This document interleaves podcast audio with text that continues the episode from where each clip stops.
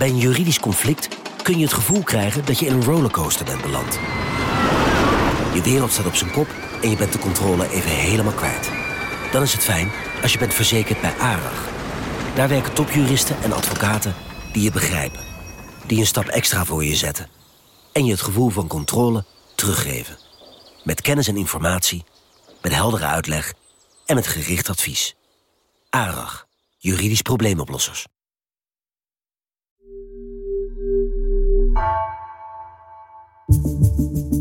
Vanaf de redactie van NRC het verhaal van vandaag. Mijn naam is Floor Boon.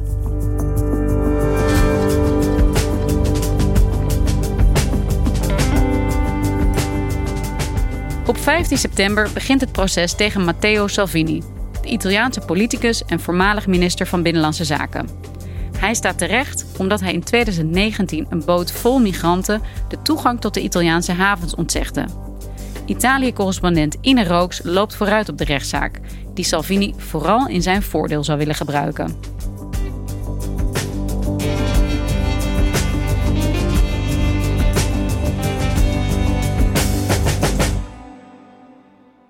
Hey Ine, welkom. We hebben onze nieuwe Italië-correspondent vers hier nog even bij ons en pas eind deze maand uh, in Italië. Dankjewel. Klopt, ik vertrek uh, eind van de maand naar Italië als correspondent om in Rome te gaan wonen. Uh, maar eerder deze zomer ben ik ook opnieuw voor de zoveelste keer naar Italië gegaan. Het land dat al 30 jaar in mijn leven heel belangrijk is. Ik heb Italiaans gestudeerd, er gewoond en gewerkt. En ik heb 15 jaar uh, ervaring als Italië-redacteur. Maar nu voor het eerst word ik er dus correspondent. Dus we spreken eigenlijk al met een expert. En welk verhaal kom jij vandaag aan ons vertellen? Ja, voor vertrek zou ik toch even de aandacht willen vestigen op een belangrijke rechtszaak die op Sicilië begint tegen de bekende Italiaanse politicus Matteo Salvini van Radicaal Rechts. Nu weten we sinds kort dat het proces dat eigenlijk woensdag 15 september tegen hem zou beginnen, wordt verdaagd uh, naar 23 oktober. Maar toch is het nu al goed om het erover te hebben, omdat Salvini, een eeuwig campagnebeest, uh, nu al uh, deze zaak ook aanwendt om illegale immigratie in Italië weer in het hart van de politieke discussie te plaatsen. Een opmerkelijke rechtszaak in Italië. Voormalig vicepremier en ex-minister van Binnenlandse Zaken Salvini moet voor de rechter komen, omdat hij in 2019 vluchtelingen heeft tegengehouden. In de jaren 2018-19, toen Salvini minister van Binnenlandse Zaken was uh, voor Italië, kwamen er veel uh, migrantenboten aan, vooral uit uh, Noord-Afrika, gezien de nabijheid met, met Sicilië en Lampedusa, het piepkleine eilandje voor de kust van Sicilië. Salvini was toen minister en heeft heel veel aandacht naar zich toegetrokken, toen veel in de media gekomen, door fel van leer te trekken tegen die boten. En de rechtszaak, die morgen begint in Palermo op Sicilië, draait over het tegenhouden van die boten. Meer bepaald één specifieke boot, de Open Arms, van een Spaanse humanitaire organisatie, die hij heeft tegengehouden en die hij dagenlang eh, de toegang tot Italië heeft belemmerd. Wekenlang dobberden de Open Arms op de Middellandse Zee. Aan boord waren 147 bootvluchtelingen. Salvini verbood het schip het eiland Lampedusa aan te doen. En daarover draait de rechtszaak. Het vasthouden van die mensen aan boord zou volgens het proces, volgens de aanklacht neerkomen op ontvoering van die personen.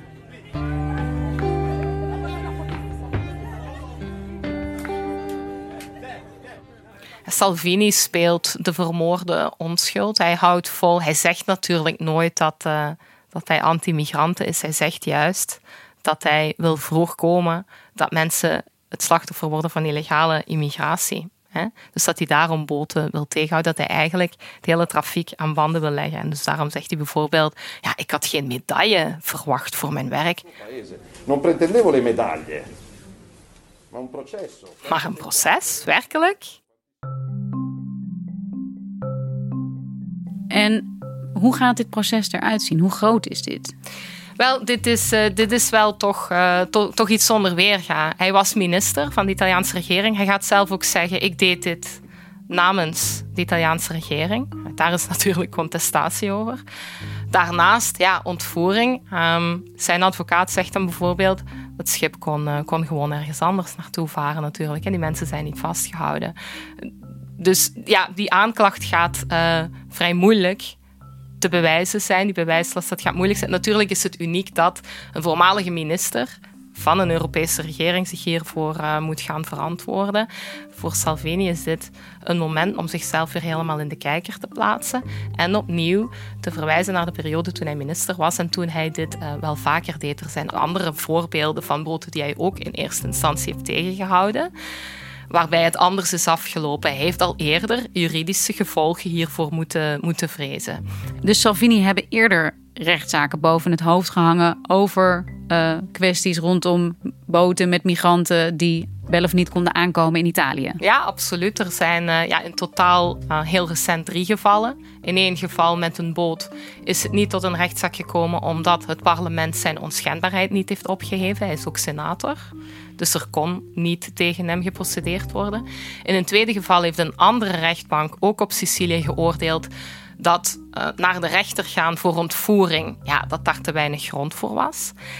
En nu, in deze zaak, gaat een andere rechtbank er dan wel mee aan de slag. We will approach from starboard side, okay? Starboard side. Want Ine, kun jij mij even schetsen hoe de situatie is met migranten die aankomen in Italië en met boten vanuit Noord-Afrika en ja, de Italianen en hoe zij daar tegenover staan? Ja. Lampedusa is natuurlijk een heel klein eilandje. Het hoort bij het eiland Sicilië, dat veel groter is. Maar Lampedusa ligt heel dicht bij Noord-Afrika. Dus wegens die nabijheid is natuurlijk sinds jaar en dag Italië een van de meest gekozen bestemmingen voor uh, bootvluchtelingen vanuit Noord-Afrika. Dat, is een, ja, dat is al vele jaren het geval. Um, de Italianen, goh, natuurlijk uh, is het moeilijk om een volk van meer dan 60 miljoen even over dezelfde kam te scheren. Maar er zijn heel uiteenlopende gevoelens over. Enerzijds gevoelens van grote grote solidariteit. Anderzijds ook gevoelens van uh, in de steek te worden gelaten door Europa, door de Europese Unie. Bij veel Italianen leeft wel het gevoel dat Europa meer zou kunnen doen, dat er van die herverdeling van migranten meer en beter werk zou kunnen worden gemaakt. En politici zoals Salvini in het radicaal-rechtse kamp uh, weten dat volkssentiment heel goed te capteren uit te vergroten. Dus het is een man um, die, dat, die dat sentiment voelt. Uh, een sentiment waar ook best wel een legitieme grond voor, voor is te vinden. Maar als het dan gaat over oplossingen zoeken, ja, dan, dan geeft hij vaker niet thuis. We weten bijvoorbeeld dat hij zich als politicus, als minister, heel erg focust op de NGO-boten omdat hij daar een zaak van kon maken. Hij kon dat in de media brengen. Hij kon dat heel zichtbaar maken. Hij kon NGO's en humanitaire organisaties van links activisme beschuldigen. Het is bijna alsof hij een soort vijandbeeld wilde creëren. Niet alleen het vijandbeeld tegenover uh, NGO's, ook tegenover migranten. Herinner je, dit is de man die is opgegroeid en politiek groot is geworden bij de oude Lega Noorden. Ooit een, een afscheidingsbeweging die het rijke, geïndustrialiseerde Noorden onafhankelijk wilde, wilde maken in Padania, een eh, Noord-Italiaanse onafhankelijke natie. Hij heeft wel iets politiek geniaals gedaan door de naam uh, als voorzitter de naam Noord te laten vallen. En uh, de partij, de nieuwe partij, uh, boven een doopvond te houden die Lega heet. En heel Italië nu wil bestrijken. De nieuwe uh, tegenstander, terwijl dat vroeger de Zuid-Italianen waren, is nu de migrant. Dus hij heeft gewoon zijn partij fenomenaal laten groeien naar een nationalistische, nationaal-populistische rechtse partij in Italië, die al lang een, een vijandbeeld voedt, wat dan de ander is, de buitenlander, de migrant. Um, buiten Italië merk ik vaak dat die Lega soms wat misbegrepen wordt als, ah ja, dat is radicaal rechts. Nee, Salvini is dat. Die partij is op heel veel momenten een rechtsconservatieve, brede bestuurspartij. Mm, zou ik maar aan een vergelijking wagen met Nederland, dan denk ik niet aan Wilders of aan Baudet, maar aan de VVD. Maar Salvini is anders. Salvini is dat campagnebeest. Salvini zit daar, is partijvoorzitter, omdat hij die partij zo heeft kunnen verbreden in, in, in het aantal stemmen, in het aantal kiezers. Hij heeft er een, een nationale partij van gemaakt. En tegelijkertijd, wat hij als voorzitter doet, is die rechterflank bedienen met dat migratiediscours. Want Matteo Salvini, kun je even omschrijven wat voor man dit is? Wat is het? Wat voor een politicus is dit? Het is een politiek beest, een politiek dier. Iemand die, hoewel verkiezingen ver weg zijn, leeft uh, en politiek drinkt, eet uh, voor zijn ontbijt, zijn middagmaal en zijn avondmaal. Peilingen, dat is iets waar Matteo Salvini mee opstaat en weer mee gaat slapen. Dus het is iemand die eigenlijk permanent in campagnemodus verkeert en die heel goed, heel goed die connectie, als je hem ziet, eh, zelfs ja, de esthetiek en hoe iemand eruit ziet is in Italië uh, ook voor politici altijd heel belangrijk. Um, ik weet nou niet of je hem zelf uh, als de meest aantrekkelijke Italiaan ooit zou omschrijven. Maar vrouwen plakken aan hem. Ik heb hem op campagnemeetings gezien, in Rome zien, zien, zien praten, handjes en kusjes uitdelen aan vrouwen die dan ook nog zelfgemaakte portretten van hem uh, aan, aan hem geven. En ja, hij heeft een echte hele solide fanbase van mensen die vinden dat hij uh, het enorm goed doet en een enorm goed connectie met, uh, met hen vindt. Dus dat is er zeker. En dus ja, Salvini heeft enerzijds een aantal, veel Italianen verenigd, maar hij heeft ook zeker heel veel mensen tegen hem in het harnas gejaagd. Dus het is gewoon een polariserende figuur uh, die ook heel veel tegenstanders heeft. Een slimme politicus dus, die heel veel mensen aan zich weet te binden. En ook, zou je kunnen zeggen, de strijd is aangegaan met uh, die migrantenboten waar veel weerstand al tegen bestond in Italië. Uh, heeft hij er dan ook voor gezorgd dat minder migranten de Italiaanse kusten konden bereiken? Uh, ja, dat is een heel goede vraag. We weten dat ja, tijdens COVID, tijdens de pandemie, zijn gewoon veel minder mensen vertrokken. Hij kijkt naar de naakte cijfers en zegt hij mijn opvolgster, uh, die doet het veel minder goed dan ik op binnenlandse zaken, want er komen gewoon weer veel meer mensen aan. En toen ik er was, was het veel minder. Dus als je kijkt naar de naakte cijfers, dan uh, kan hij daar een punt op maken. Maar zeggen dat dat helemaal aan hem toe te schrijven is, is dan weer veel te kort door de bocht. Hij neemt één factor, zijn eigen inbreng, zijn eigen ministerschap, en hij vergroot dat uit tot de enige reden. Maar wat er vooraf ging aan zijn ministerschap, is dat Italië toen onder een centrum-linksbestuur een akkoord sloot met Libië. En dat dat een effect heeft gehad. Er is een grote daling van het aantal migranten dat van Libië naar Italië reist. Van meer dan 23.000 in juni naar amper 4.000 in augustus deze maand. Italië heeft afspraken gemaakt met een Libische strijdgroep die de migranten tegenhoudt en opsluit in kampen. Pas daarna is Salvini minister van Binnenlandse Zaken geworden. Daarna kwam COVID en waren er veel minder aankomsten. Dan zien we dat COVID en de pandemie bijvoorbeeld een verschroeiend effect heeft gehad op de economie van pakweg Tunesië. Dus daarom zijn nu weer veel meer Tunesische jongeren uh, door die economische malaise, dat gekelderde toerisme, de oversteek aan het wagen. En dat effect zie je ook vertaald in die stijgende cijfers. Om dan te zeggen, het was allemaal door of, hoe, zo je wil, dankzij, afhankelijk van uh, welke politieke kant je kiest, Salvini, dat die aankomsten minderde, dat is veel te kort door de bocht. Maar uiteraard is dat wel zijn analyse. Dus eigenlijk eh, gebruikt Salvini een slimme truc om de cijfers in zijn voordeel te gebruiken en daarmee in ieder geval een bepaald deel van de Italiaanse bevolking achter zich te krijgen. Ja, dat klopt. Maar vergeet niet, hoewel hij zich dus heel vaak als oppositiepoliticus presenteert, zit hij wel gewoon met zijn partij in de regering. Hij zit opnieuw in de regering van nu uh, de technocraat die politicus werd, Mario Draghi. Uh, zeer slimme, getalenteerde bestuurder. Uh, wordt gezegd, Super Mario is zijn bijnaam, de voormalige voorzitter van de Europese Centrale Bank, uiteraard. En Salvini's Lega, zijn partij, zit in die meerderheid. Bijna alle partijen zitten in Draghi's meerderheid de man die bijna nooit spreekt en gewoon het land is aan het besturen. En toch zie je dat Salvini de hele tijd in dat bestuur de luis in de pels probeert te spelen. Um, dat is net hetzelfde als hij twee jaar geleden deed als minister van Binnenlandse Zaken. Hij was de enige die het volk vertegenwoordigde tegen de elite, tegen het systeem, terwijl hij gewoon deel uitmaakte van het systeem. Dus hij hinkt voortdurend op die twee benen, omdat uiteindelijk dat eh, misschien zijn ware aard is. Een opposant, een hardenier, een campagnebeest. Iemand die altijd weer kijkt naar die peilingen. En nu dus ook naar die oppositiestemmen die hij niet kwijt wil spelen. Mensen die tegen de regering Draghi zijn, omdat hij daar dan bij de volgende verkiezingen, wanneer die zich ook aandienen, weer zijn voordeel mee wil doen. Dus Salvini is als onderdeel van een regeringspartij eigenlijk altijd bezig om toch op die flanken en in die oppositie stemmen te winnen. Maar tegelijkertijd zei je dat er nog lang geen verkiezingen in beeld zijn. Wat is dan zijn ambitie? Vermoedelijk uh, koestert hij al vele jaren de droom om premier van Italië te worden.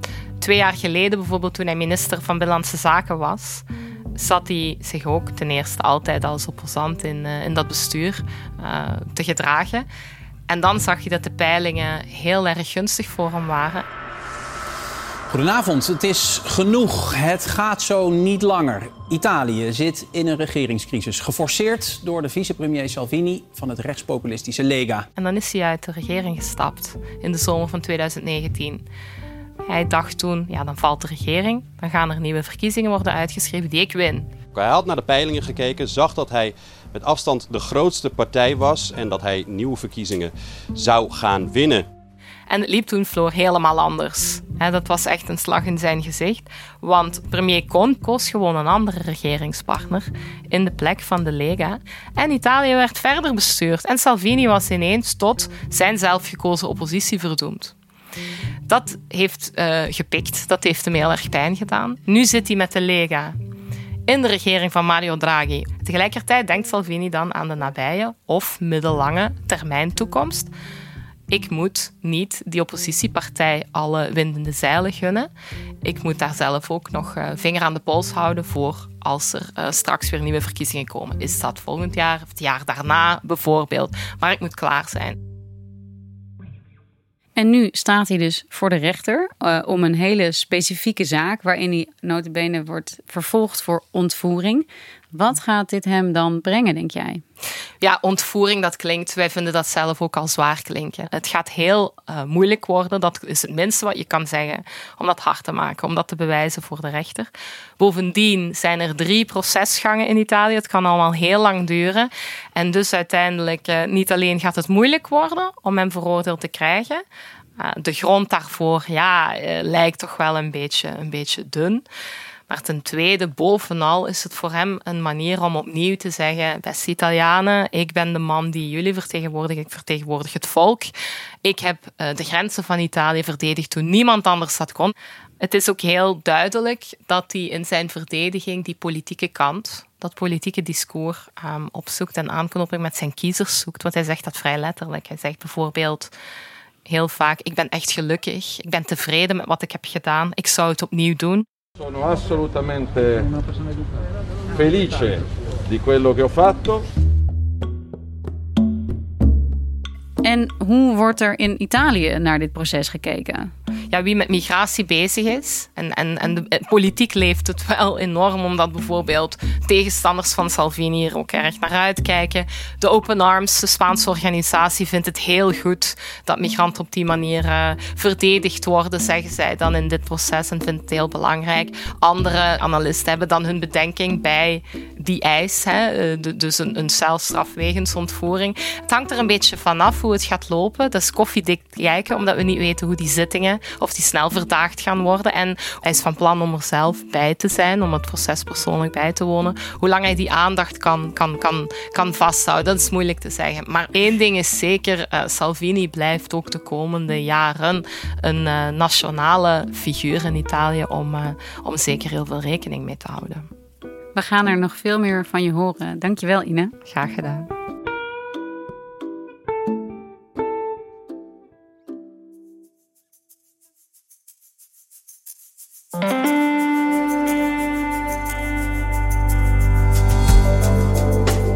Je luisterde naar vandaag, een podcast van NRC. Eén verhaal, elke dag. Deze aflevering werd gemaakt door Allegria Ioannidis, Wijken van Kolwijk, Jeroen Jaspers en Bas van Win. Dit was vandaag. Morgen weer.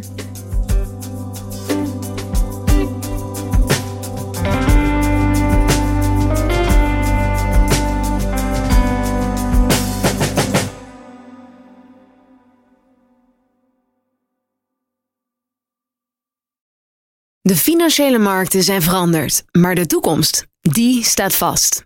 We zijn in transitie naar een klimaatneutrale economie. Dit biedt een van de grootste investeringskansen van onze generatie. Een kans voor u om mee te groeien met de pioniers van morgen. Meer weten? Ga naar carbonequity.com. Carbon Equity. Do good by investing better.